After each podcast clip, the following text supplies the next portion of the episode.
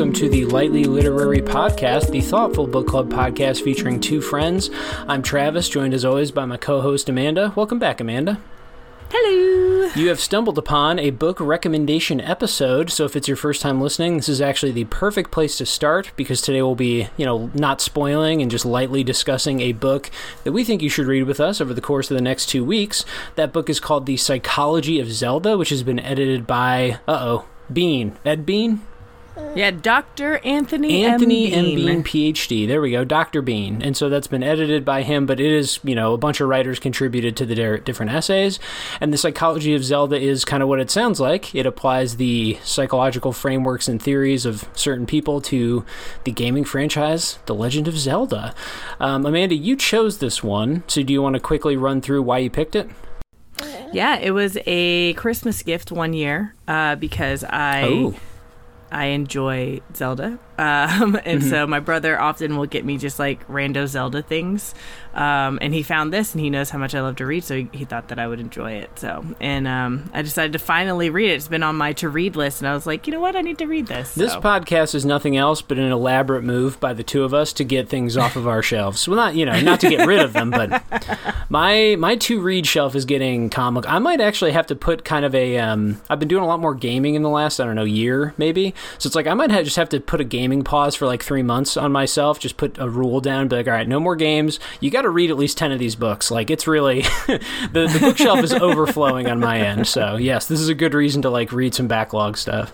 Um, this is what the cover says about the book. So again, the psychology of Zelda is what we'll be recommending. The back cover says, since the release of the original The Legend of Zelda in 1986, millions of video gamers around the world have taken up Link's sword and shield in hopes of defeating Ganon and becoming the savior of Hyrule. This book applies the latest, the latest psychological findings plus insights from classic psychology theory to Link, Zelda, and Hyrule, as well as those who choose to wield the Master Sword, and it includes psychologists, doctors, and clinicians uh, who all contributed to the work. So that's what we'll be recommending today. Again, we're going to try and persuade you to read the book, so no heavy spoilers or anything. Not that you can really spoil an essay, so to speak, but if that's if you're you know skeptical or suspicious of that, that's we won't be doing that. Um, and if you have social media accounts, we also have accounts up on Facebook and Instagram at the Lightly Literary Podcast, and we always appreciate a follow. And if you want to comment or check in on what we're reading there, we appreciate that too. Amanda, shall we dive in? yeah, let's do it. Yeah, let's not delay any longer. We got to keep these things to 25 minutes. Let's get after it. Book recommendation first segment is going to be rapid fire recommendations. This is when we fill in the prompt of who would love this book. Why don't you go first, Amanda? It's your pick. Yeah, um, if you're a super fan of the Zelda series. Yes, my first one was you should read this book. If you love the Zelda series, don't overthink it. Yes, that is who Yeah. this should read this. so if you're listening, Pretty to- easy, yeah. yeah, let's not overthink. It's okay. Sometimes the obvious point is the important point, which is, yeah, let's. if you like Zelda, this will, you know, give you something to think about. So there we go. Mm-hmm. How about for you? Um, if you think the series has posi- the series as in the the game series Yeah. has positively affected your life and you want to better understand why. Oh, yeah. There, yes, there are a couple of. The, the authors do sometimes reach to the sort of exterior of the game in the sense of how does it impact the player? Why do players? What do they take from it when they play it? So yeah, I get yes, I get that. I, I I'm on board. I think a couple of the essays do attempt that. Um, I think you should read this book if you failed out of Psych 101 and you've always regretted it. I think that's great. Yeah, it definitely has uh, some intro to psychology theories here. Yeah. and and it's easy to read. It's it's psychological theories, but it's not gonna like overwhelm you. Right. Um, I said if psychology, especially Jung's theories, are just your jam. It relies heavily on Carl Jung, no question. If you hate Carl Jung, I wonder what you'd think of this book. Not positive things. Uh, It's kind of the baseline expectations that you agree with some of Carl Jung's archetypal theories. So, yeah, agree. Uh, I think you should read this book if you ran out of YouTube video essays about Zelda to watch and you're just jonesing and you need something. I think that's great. That's great. um, if you are looking for some analysis of the Zelda big hits, Ocarina of Time, Majora's Mask, Breath of the Wild, but are meh about the others in the series.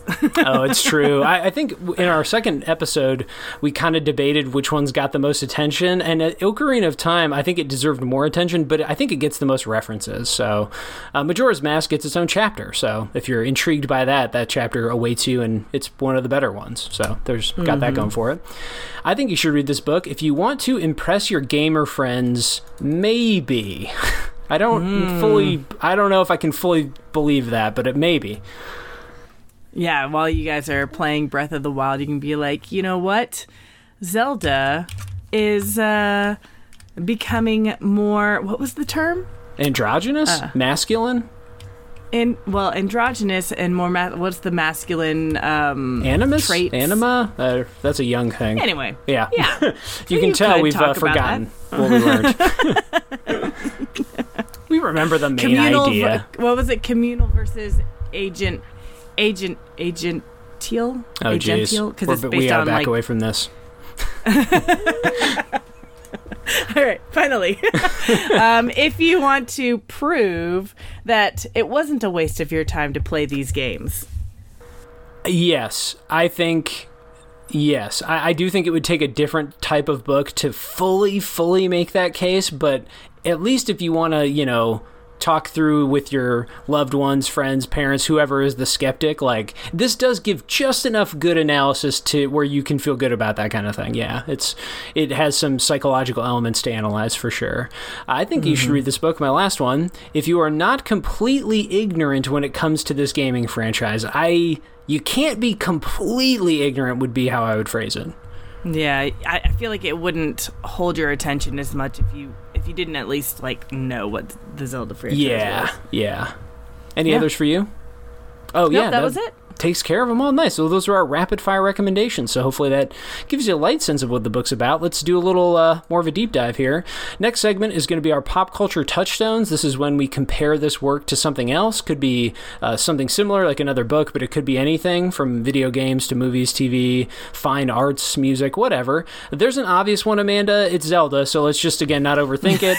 that is the touchstone. if you know about Zelda or have played those games or are interested in them, like you should read this then? That's fine. It's obvious. But let's let's do other things. You didn't do that did you? You picked something else? I did not. No okay. i did yeah. Else. that's fine. I did too. I did too. So that's yeah. Okay. So why don't you do yours first? Um i did the tv show the movies that made us. I don't know if you've oh, ever yeah. Yeah. So the movies that made us. Um what that series does is it talks about and around certain films um, mm-hmm. like really big name films, films that um, got into like the American psyche and stuff like that. So it's especially about how it relates to the viewers um, and like the view uh, and people who watch these movies how it like has affected them but mm-hmm. it's not so much uh, great with the actual analysis of the film right where right. it's not like taking it scene by scene and describing it yes. Um, which is a lot like what happened here in the psychology of zelda we mm. we get what ha- like how it's affected people in general and some some of the you know basic general analysis but there's no in-depth analysis going on with each game yeah, I think general would be the simple but effective word here. This is just a very general kind of book, broad in a lot of ways. It's um, most of these essays when they have a choice. You know, I'm, this is an arbitrary analysis, but like when they have the choice to go broad or specific, they go broad. Basically, always. um, which you know, that's just the kind of book it is. It's like an overview. So, um, I, mine is really similar to yours. Actually, uh, have you ever seen the YouTube series that I think they turned into a Netflix series called? Explained by the Vox Media Company. Is that the one that's only like 15 snippets, like 15 minute snippets yes. something like that? Like so it's yes. essentially, yeah, it's very visual heavy, a lot of like a lot of photoshoppy type images a lot of charts and graphs that are like quickly explained. But the whole point of these this series is to like very digestibly present an up-to-date kind of issue and like the graphics are kind of easy to understand and they it's just very simple. It's like a literally like a 101 level approach to like hey let's take a contemporary issue like immigration or climate change and like here's the kind of simplest level analysis you would really need to start to think about this topic really yeah. start to engage with it. And i think this kind of has that vibe about it it's like i don't i don't think this is for psychological experts because they would just kind of be bored by the kind of definitional structure of it and how simple everything is. But like, if you enjoy those kind of, hey, I just want to get a foot in, I just want to start to understand, I, I want to build my knowledge base, then it's actually pretty solid. And I thought it was like very readable. I think that's a great comparison, actually. Yeah. Yeah. If um if an expert cited of the Vox Explained series, that would make me very skeptical. But if my friend in conversation referenced one, I'd be like, oh, interesting, you know, cool. I'd never thought of that or heard of that, or oh, I didn't know about that study, or, you know, it's like, it's that kind of level where it's the kind of thing a non expert it shows a real engagement and interest from a non-expert but again i think an expert would be like really that's where we have to start with that like aren't we yeah. 10 levels beyond that by now like that's kind mm-hmm. of you know anyway so i think it's that 101 level yeah, that makes total sense to me. I think that's a great pick. Yeah, and very readable too. Appro- academic but approachable. These are not heavily academic essays, so Excellent. Let's do our scripted pitches then. This is the segment on every book recommendation where we write something in advance, usually about 200 words or so. And this is so we've you know laid out our thoughts, we've edited them down, and we've, we're going to present something that's a little more planned and thought out, just so we can be really clear about you know what this book is like and what makes it worth recommending. Do you want to keep the you want to keep going first? Sure, maybe, I can do that. Maybe that's the format. I, th- I know I've built this kind of mid podcast edit in before, but I think maybe the person who chose should always go first. Maybe that's the method we should do. Ooh, I like that. methodology. Anyway, yeah, why don't you go first? Um, this book, I think, is for a very specific reader. Someone looking for an academic read about a beloved game franchise, but really only superficially. Not to say that this is a superficial book. It's not. It's thoughtful and analytical, but it does not actually like analyze. Let me, and we'll get to that. At least it doesn't always successfully analyze the Zelda franchise enough for me. Most of the essays talk about the franchise as a whole to exemplify certain psychological concepts. Those essays are okay. The essays that made more of an impression on me were the ones that actually focused on a particular game within the franchise, as that analysis was for me far more interesting and nuanced. Ultimately, I'm glad I read this collection as I had not thought very deeply about why I so enjoy the Zelda games, and these essays introduced some ideas for me as to why this franchise has such an avid fan base. I also know that I would have enjoyed this more if I hadn't unconsciously expected this collection to have more literary and game story analysis. Yeah, that ending point too. It's there are some of the essays that compare the narratives, but every time it just resolves back to franchise talk. It's sort of like here's because exactly. it's a big franchise for those listening who don't have a lot of knowledge. I think there's 25 games maybe, rough 20, 25. It's it's a lot. like this is yeah. a this is one of the longest ongoing most, you know, beloved gaming franchises and so yeah, it's just I don't know. It's just like every time you think it could dig into a specific game and really reach for something unique, it instead goes, well, the overall series is like this, or, you know, broadly speaking, the characters fit these archetypes or these descriptions. And so I do think, yeah, these essays often go to like big picture, broad overviews. And the one essay that digs into one specific game we both loved, we were like, whoa, that's, yeah. you know, very intriguing. So. Mm-hmm. Yep. Yeah. Yeah, I was gonna say a shame it did that, but it's not really a shame. It's just it's just a different kind of book, I guess. It's yeah, yeah. I shouldn't be so harsh. Let me. I'll do my scripted pitch because I, I talked about that same kind of issue. Um, this book has me a bit vexed, not because of its challenging or intellectual material. It's a really approachable topic, and I think would be for anyone who like likes video games or even has taken any psychology class ever. I think you'd be fine. like it's pretty mild mannered writing.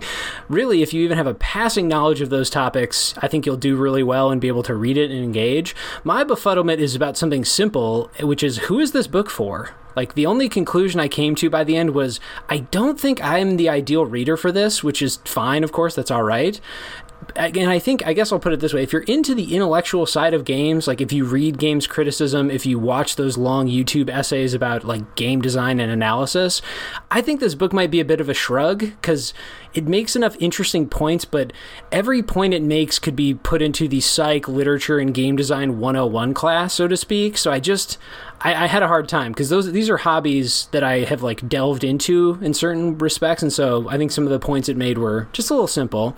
Um, it's weird though because I don't want to make this a negative review. So let me say that. Even if it comes across as such, it's not really my intention. I think a few of the essays you nailed the one. There's one about the stages of grief in Majora's Mask, and there's another one about feminism and the evolution of Zelda, the main or the the character, the titular character.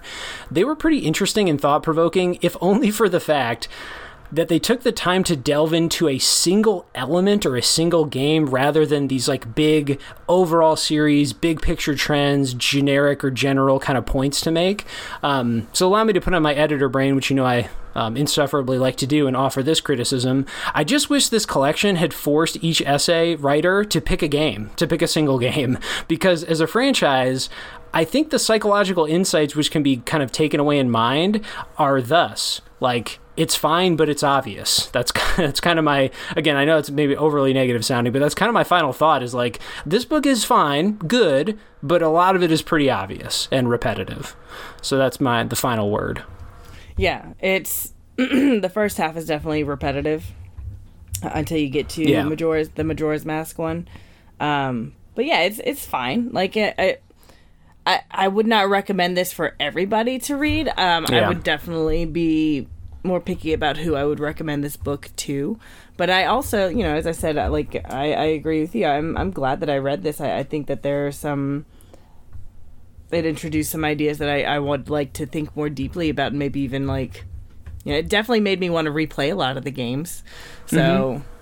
I, I'm terrible about redoing things, though. I think you know that about. I, I don't reread, I don't replay, I don't rewatch. Like I just, yeah, I'm like a shark. I'm like a media pop culture shark. It's always forward. it's like always forward momentum for me. I don't. I struggle with that. I love rewatching clips of stuff. Same with like reading. You know, it's like I'll reread a, a quote or a, you know. A, a long speech or a chapter or something, but yeah. Anyway, my personal problems aside, do you think that this book I think it's interesting that both of our scripted versions really struggled with audience because I do think coming out of it, do you feel like you were the audience for this book? Because I know I said that I don't think I was, but would you would you view yourself in such harsh terms too?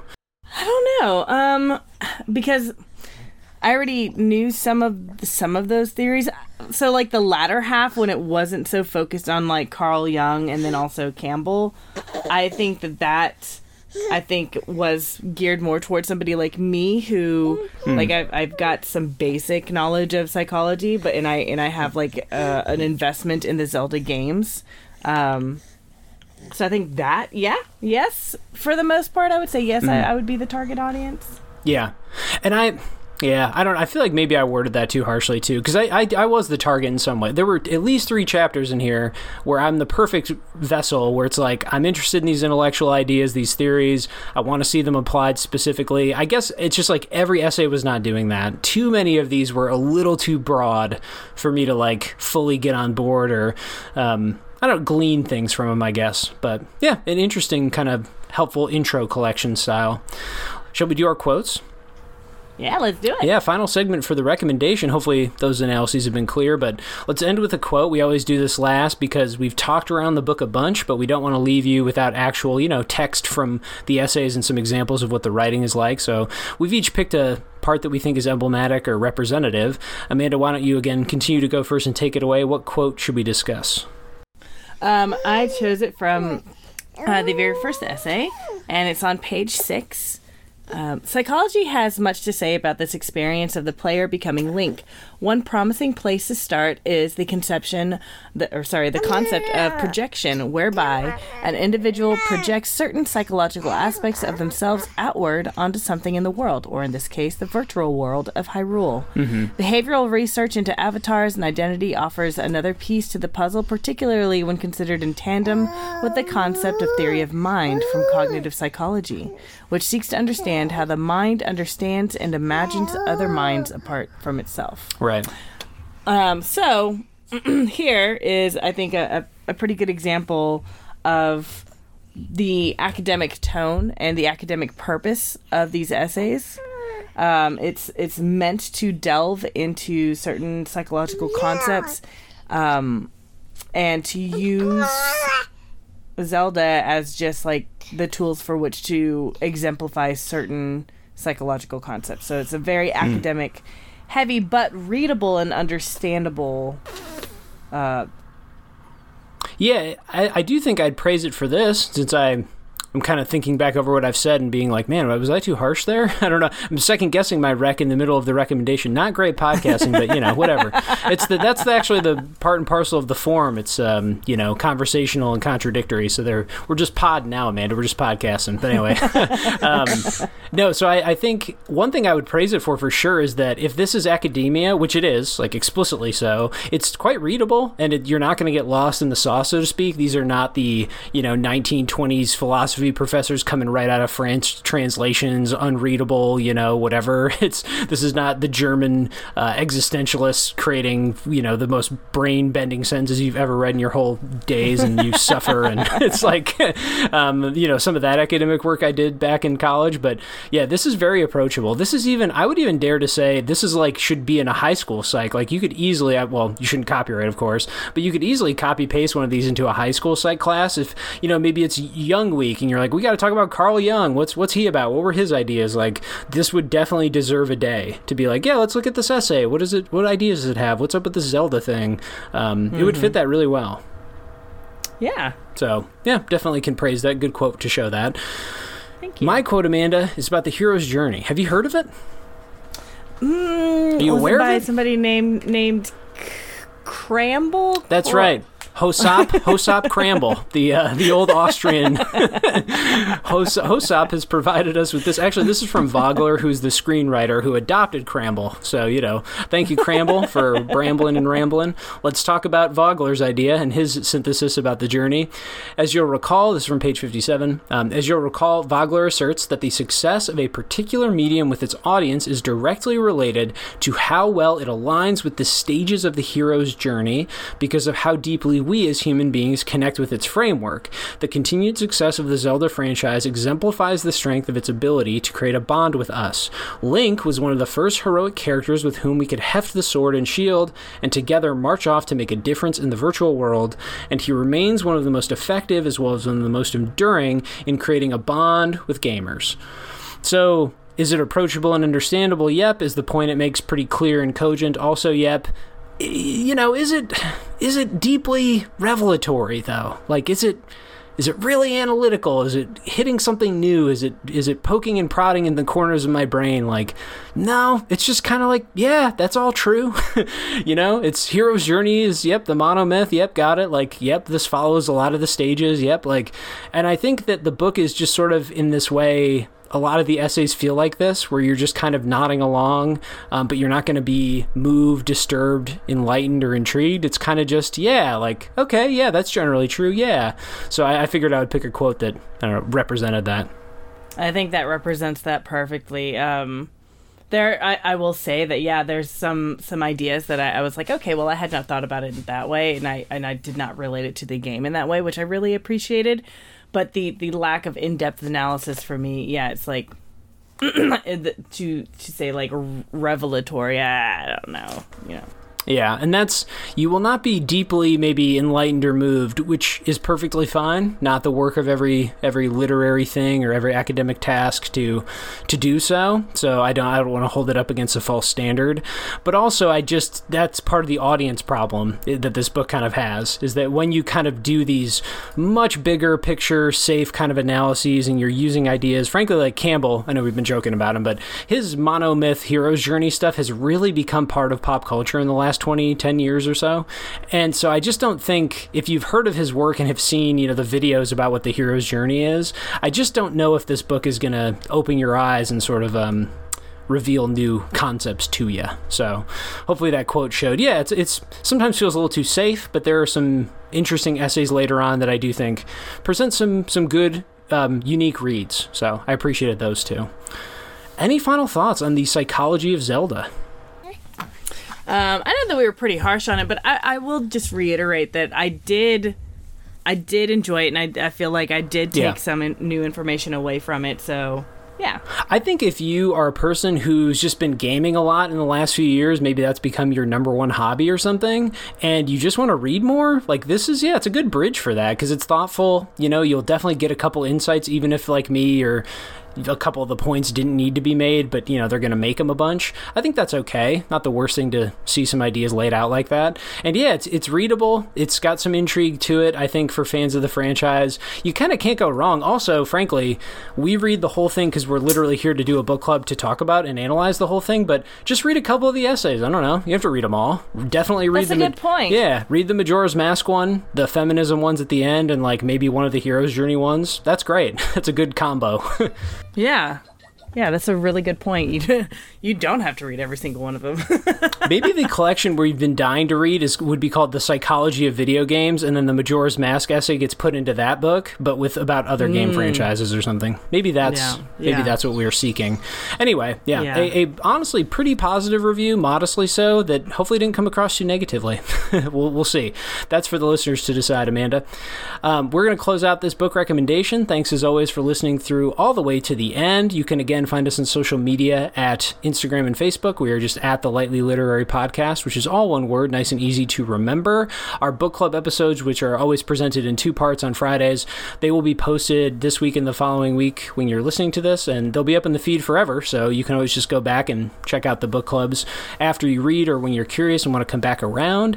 If we did not persuade you to read this one with us, then you know we apologize. We'll try and persuade you on the next go round. Uh, we have three other books coming up that we've chosen in order. Amanda, do you want to talk them through those? Yep. Next up, we have Piranesi by Susanna Clarke, which is a novel, a sci-fi fantasy novel. Then we've got um, 84 Charing Cross Road by Helen Hanff or Hanff. Um, And that is nonfiction and it's actual correspondence. Um, Yeah, letters. Correspondence. Yeah. And then we have The Intuitionist by Colson Whitehead, which is uh, a novel. That's a, I think it said kind of noir, bizarre noir. Like it's kind of a detective type story. Um, And I picked it because we'd read Whitehead before to great success. The Underground Railroad was a favorite of ours years ago. Oh, yeah. So, yeah. Revisiting an author we know we like. Okay, let's close out the podcast there. Again, thank you so very much for listening. Rate and review us on any podcast platform, it helps a ton. And until next time, we'll see you between the pages.